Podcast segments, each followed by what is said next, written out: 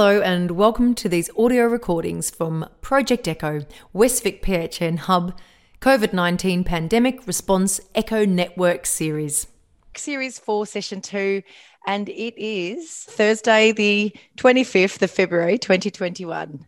And this session is uh, titled Understanding the Vaccine Rollout. It's part two. And this morning we're talking about residential aged care facilities. So, well, a milestone was reached this morning, and the first members of our community received their vaccination to protect against the COVID 19 disease. It's been an eventful week, to say the least. We've hit the low point of our first nat- nationally reported vaccine era, um, and the highs being some of the first recipients to receive the vaccine in the state through our newly established PH um, U hubs.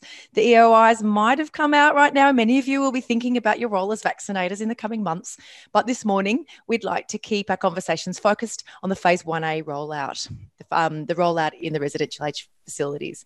We'll hear from a diverse group of presenters about um, plans for rolling out through a PHU hub, about adverse events and side effects, um, rollout logistics and management, and pathways for reporting. We'll work through some case vignettes that will be representative of some of the uh, early conversations that many of you will be having with patients and their families in residential aged care facilities at the moment in the early stages of a battle that's been described to be fought and won on the grounds of good communication and engagement, we'll seek to refine the message and supports that we offer our community.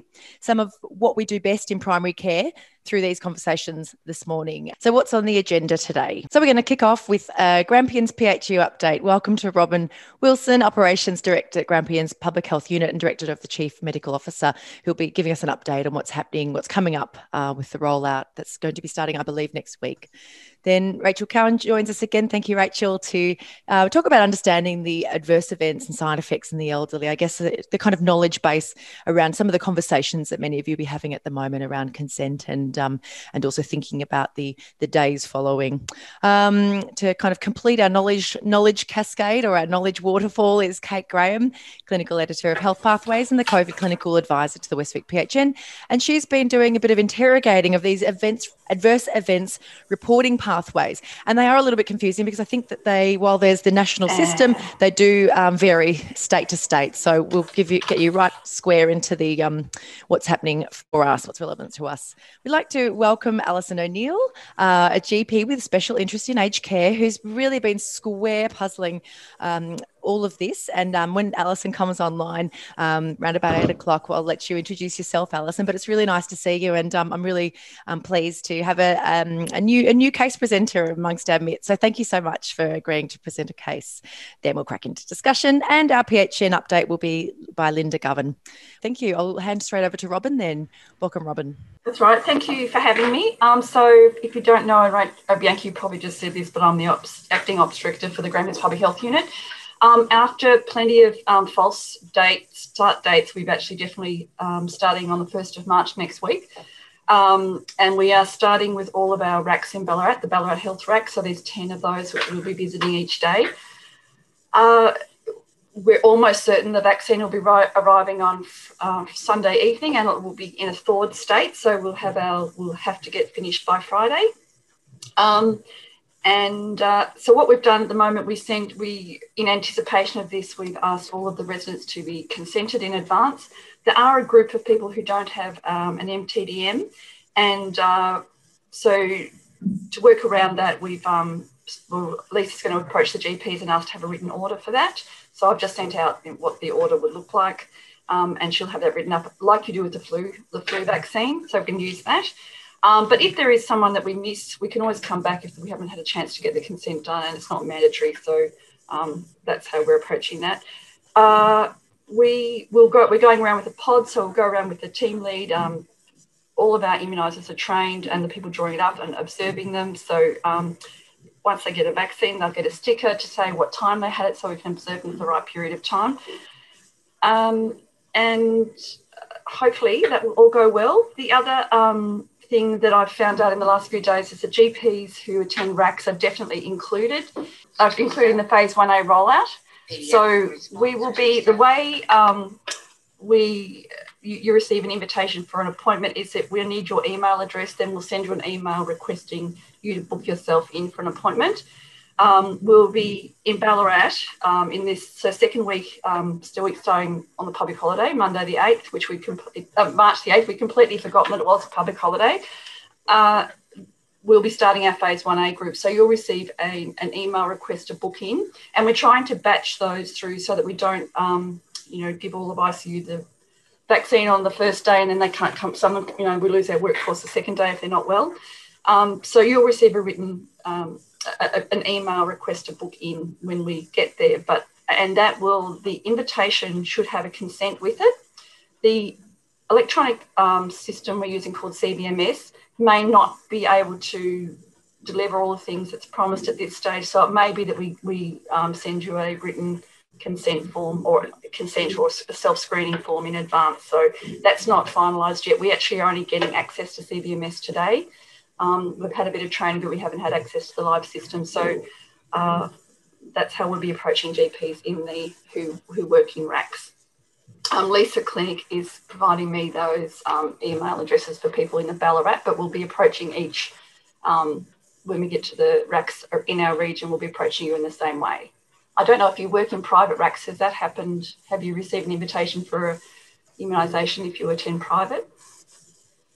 Alison, did you want to take yourself off mute? Because I was just going to ask that same clarifying question. Was that directed to those working in? I've been wondering about that, about how I'm going to get mine. And no, I haven't received an invitation, and I'm not staff. So I, am yes, I would like to know how that will happen. Don't want to fall through the, the gap. Oh. I, I actually have no um, no oversight, no vision of what's happening in the private space at all. Um, I, I know it's happening out there that's about it. And I know the dates, Rowan Eclipse has provided us with the dates of when they're going to facilities, but other than that, I don't have any, I can't see what, what's happening. Um, so I probably, um, I don't know who has access. That's all right. You can throw back to me at that point, Robyn. That's all good. It's I, I understand that your um that your your remit is under the public racks, and yeah. we can direct the questions around the private RACs elsewhere. So we'll see if we can get a response this morning. Otherwise, it'll be a take it on notice and we'll find how that's going to be communicated with Alison and other GPs working in private RAC. So thanks. Oh, oh, we're all being trained on the multi-dose vial, just in case you're wondering. Yeah. That's good. Thank you. That's very reassuring. I must say, I was surprised that that did happen. For those of you who didn't catch it, the adver- the adverse, um, well, the the um, vaccine error apparently was due to the person not having been trained. Very surprising that slipped through the net. And um, and I must say, being the the daughter of a nurse and a doctor, um, my immediate question was, oh, I wonder why the nurse wasn't administering that because. so I'm, sure there were nurses everywhere going, "Oh, I wouldn't have done that." Anyway, very interesting start, and no doubt everyone will um, be on their toes. Um, with that, thank you so much, Robyn. If there's nothing else, um, I'll hand over to Rachel. Thank you. All right. Um, so I'll just sort of go through a few of the considerations prior to vaccination and then through a couple of things around adverse events and how to manage them. So the question is, should I vaccinate? So there's been a lot of discussion about whether we do vaccinate the frail and the elderly. And I think it's very much around, or the recommendations are very much around um, basing on the goal of care goals of care of that patient. Obviously, if they're in the terminal phase of their life and you're providing end of life care, then it probably isn't appropriate. But even if they're frail um, as well, uh, it, it is worth doing it because of the concerns around severe disease um, if they do contract COVID, and it also minimises the amount of disease in the in the residential aged care facility because at the moment. With, there's no data around transmission, and so what this vac- what these vaccines are actually showing is a reduction in the severity of the disease as well um, and but and that people will get more likely to get more mild to moderate disease rather than severe disease. So it doesn't mean you you you we don't have the data as to it stops people getting it. The assumption is that it probably will have an effect on that because viral loads will be lower, lesser, but um, we don't have the data around that at the moment. If you're planning to become pregnant, it doesn't affect fertility, so we would recommend that. So this is for just for the general population as well. Um, the vaccine's inactivated um, and is just a, a subunit, so um, there shouldn't be any issues around breastfeeding. If you're immunosuppressed, um, we actually recommend that you do get vaccinated because there is a risk for more severe disease, and there doesn't appear to any be any um, increase in the adverse events uh, following immunisation. Uh, and then with pregnancy, we always worry about pregnancy, although it's a subunit vaccine, it's, it's weighing up the risk benefit ratio. So, what's the background um, incidence in the or the background prevalence in the population at the moment? Are they a healthcare worker, so they're at greater risk? Um, that kind of stuff. So, it's weighing up those risk and benefits. If you can wait, then we would recommend waiting as far as timing of other vaccines as well, and this is both for influenza and any other vaccination that you're doing, what we're actually suggest, what is being recommended, not even suggesting, is that you have uh, those vaccines a minimum of 14 days before or 14 days after the vaccine. And it, it's not necessarily around the ability to mount the immune response, it's more around the clouding of um, side effects around those vaccinations as well. Um, and if you've previously been known to have a COVID infection, then we it's recommended that you get uh, you do get vaccinated and make they they think the immunity lasts at least six months, so it's worth waiting six months from infection because you will have some uh, long term immunity there. The exact length of that immunity we we actually don't know at the moment. So some medical um, considerations. We mentioned um, anaphylaxis last week. It's about one in uh, sort of about five per million doses, and most of those um, cases of anaphylaxis with the specifically with the Pfizer vaccine, uh, as we know, are related with think to the polyethylene glycol. So we're thinking that the AstraZeneca is not going to have those problems. Um, about 90% of those will happen within 30 minutes of vaccination. Um, interestingly, 25 uh, sorry, almost 25% had prior anaphylaxis of those that got anaphylaxis, and 80% had a history of allergy to a range of substances.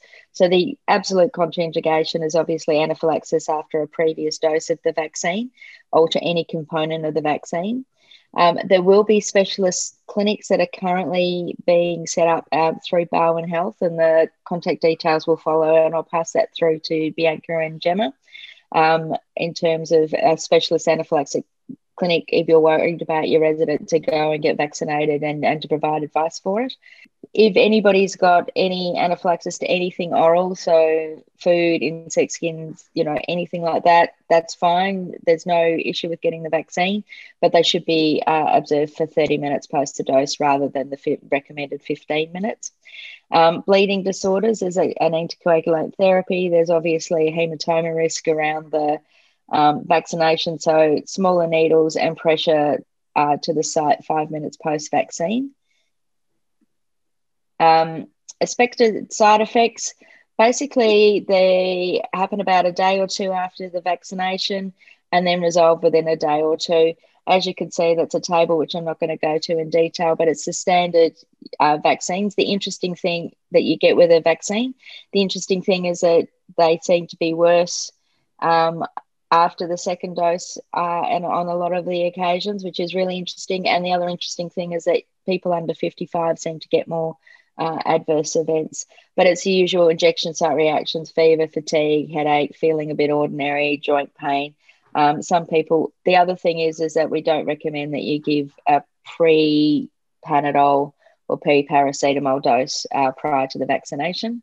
Um, so the key thing is about do they need a swab after the vaccination? So, is there a temporal association with the vaccine and um, expected symptoms? So, if they're getting things like the fever, the headache, the fatigue, that kind of systemic symptoms that we would normally expect from the vaccine, um, and they have no respiratory symptoms whatsoever, then we attribute it that that to the vaccine, and so you don't need to actually swab those people.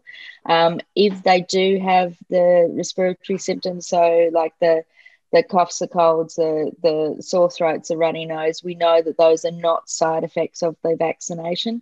So they're the ones that you would isolate and test. Um, it's hoping that in such a, given that we're sort of back in donut days, that that's not actually going to be an issue for anyone. Um, the other thing is that you could use that stop and watch tool in terms of early, early warning signs, which are really useful. I'm going to leave that in there because people can refer to that, but it's just basically possible, most likely and clearly secondary to, to vaccinations. And thanks to Austin Hospital for that. Um, and just basically, does the vaccine work? Well, interestingly, United States, United Kingdom, and, and Israel all started the vaccinations around the same time, and we're all seeing a reduce in the transmission of cases. So we've got our fingers and toes crossed. Uh, and I might move on from there because I think my time is up. That's great, Rachel. Thanks for showing that that slide. I'm really keen to get into that. Maybe that's something we could pick up with on ne- next week. You know, what's happening with transmission, what's happening with deaths. That's really exciting. Thanks so much for that presentation. Um, I'm going to throw over to you, Kate. And look, any questions for Rachel in the chat? Are you sticking around, Rachel? You're here till 8:30. Yes, I am. Wonderful. So, vaccine questions, um, pop them in the chat, um, and uh, we'll move on to Kate. Thanks. Morning, everyone. Um, so I'll just start off with a quick health pathways update. Um, so we've got the information page, which is live now. Hopefully, our procedure and preparation pages will be live tomorrow. And a lot of the information, or actually, probably all of the information that I'm going to have on these next slides, um, is going to be up on those pages. So um, while we'll share these slides, and they're really busy slides, but that was mainly to make sure that you had the information later that you can refer back to. Um, it's all going to be on health pathways. So the major updates this week are adding, adding in a link for the frail older people decision making tool. Um, we've got Aboriginal and Torres Strait Islander resources. The MBS page is being updated with the confirmed MBS item numbers to commence from March the 1st. Um, and the fact that all people with symptoms post vaccination who do require COVID testing um, should be marked as a priority one on the PATH request. Um, other things to flag the National Eligibility Checker um, and the Health Direct COVID 19 vaccine side effect checkers are live. Um, and the national and state COVID 19 hotlines are also able to provide information to patients and healthcare providers in relation to the vaccine. Um, so the information there is just about other ways that people, um, healthcare providers, or patients can get information or general vaccine inquiries. So, what to report? Um, there's lots of reporting around COVID vaccines. You're definitely reporting side effects. Um, so, you want to report any significant event or illness post vaccine even if you think they're unrelated. They're really keen to know about things in the elderly um, and aged care population. So, falls, hospitalisation. You need to report any clinical incidents. So, vaccine overdoses, um, that's been reported everywhere in the media, as we've seen, but that isn't necessarily the type of reporting we want to look at. Um, any occupational health and safety incidents, mandatory reporting of anaphylaxis events that occur um, in health services or that um, present to health services. So um, that's something that is a pre-existing thing, not related to the COVID vaccine, but it's something that is mandatory. Um, you also need to report vaccine wastage, loss, damage, and cold chain breaches. So next slide. So when we were looking at side effects, this is really tiny, sorry guys, um, but you want to report all adverse events, um, including significant events, um, using the SAEFVIC website, which is spelled S A E F V I C, and they're the adverse events following vaccination um, website, but it's actually the website itself is spelt safe vac, um, which is really confusing. But if you just follow the links on the slides or in Health Pathways, you'll be much better set up. Um, or you can also, that's a state one, and you can also report to the Therapeutic Goods Administration directly federally. Um, and patients can also self report. So this is where you want to report any of the significant ones. AusVaxSafety is something that you probably may not have heard of unless you've had it in your practice. This is where you want to report common and minor expected reactions, and it's really encouraged to enhance um, ongoing surveillance. Um, so it's where patients are going to receive text or email follow ups at days three, eight, and six weeks post vaccine. Um, GP clinics who are providing vaccines and other vaccine providers can register for SmartVax software. Um, it's free, runs in the background. You get notified if your patient reports a serious reaction, and de identified data is sent to AusVaxSafety and reports to the TGA. And they're going to be putting up weekly reports of vaccine adverse effects so that we can all follow along. So, overdoses and clinical incidents. Um, if an accidental overdose occurs, you want to do all the right things, but you need to report immediately to the National Vaccine Operations Centre um, also, if you're in a health service, you have to report to the Victorian Health Incident Management System or through your practice incident reporting systems and also to the SAEFVIC website or TGA um, as a clinical um, vaccine incident. Vaccine wastage, um, potential or actual wastage of more than five vials, you have to report to the Vaccine Operations Centre. Um, but importantly, if a cold chain breach has occurred or if there's damage, you need to also contact them. Um, and you also have to complete an online report following as well. So, next. Um, and that's the link for the online form for anaphylaxis. And don't forget the Better Safer Care anaphylaxis resources. And I think, is that the last slide? Yes, thank you. And hopefully, all your questions will be answered by the health pathways that will be up very soon. And we'll have all the links on there. And as we get more information um, about some of the referral pathways, we'll put them up too. Um, we've also got up there at the moment, um, we're going to have links to where you can call um, or make a referral through SAEFVIC or SafeVac um, to the specialist immunisation services. They triage report, uh, they triage referrals if you have concerns about patients, and they'll send you in the right direction to the specialized the specialist immunisation service clinics.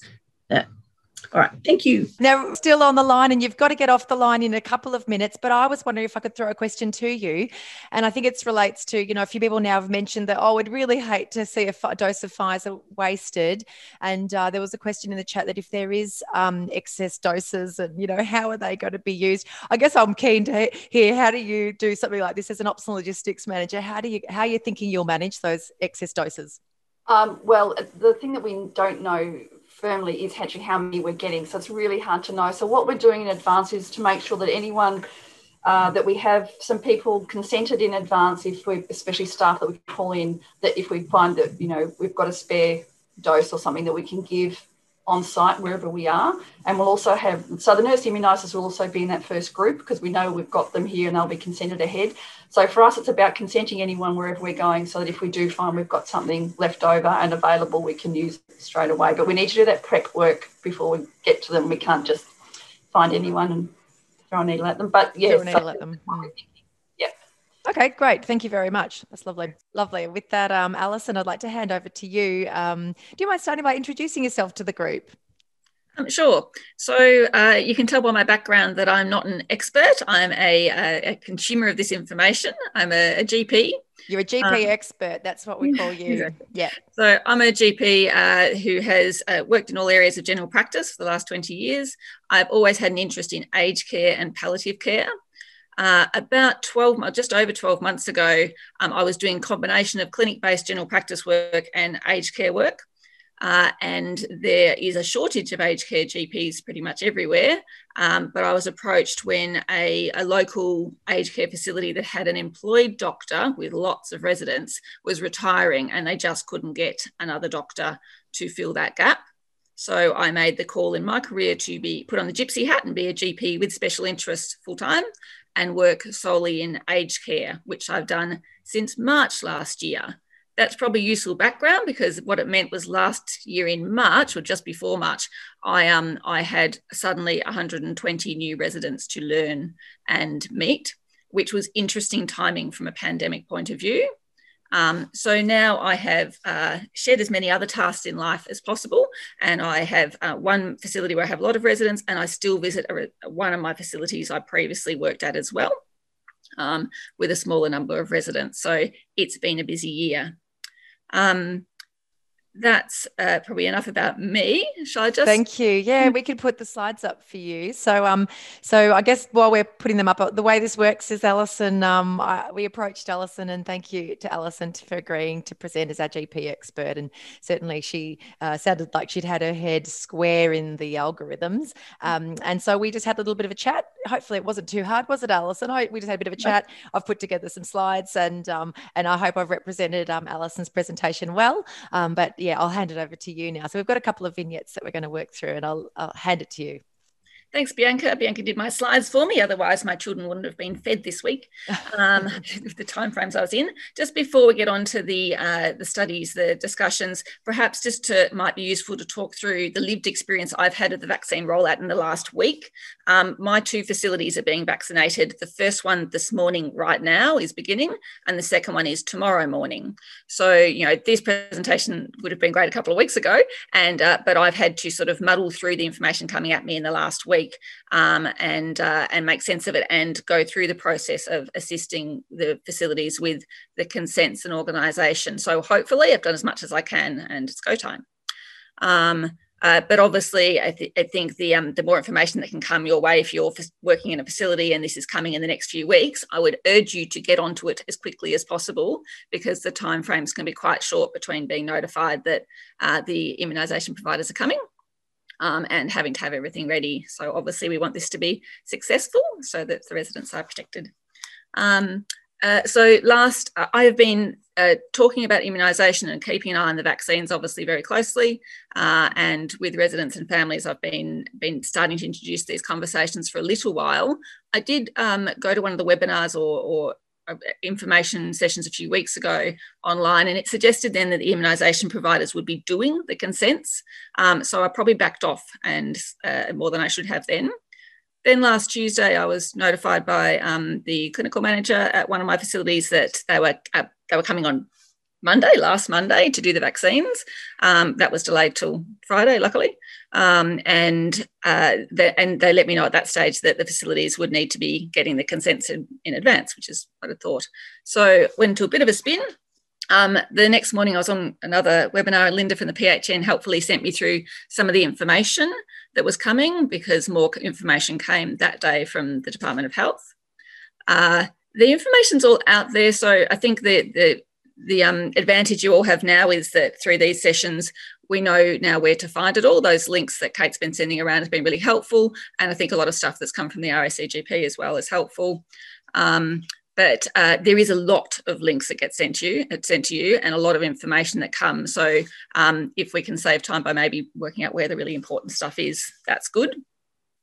Um, so I, I uh, had the last week I, I went to one of the residents meetings and spoke to to the residents on the whole, and I spent a lot of time reading the information about the logistics um, in particular.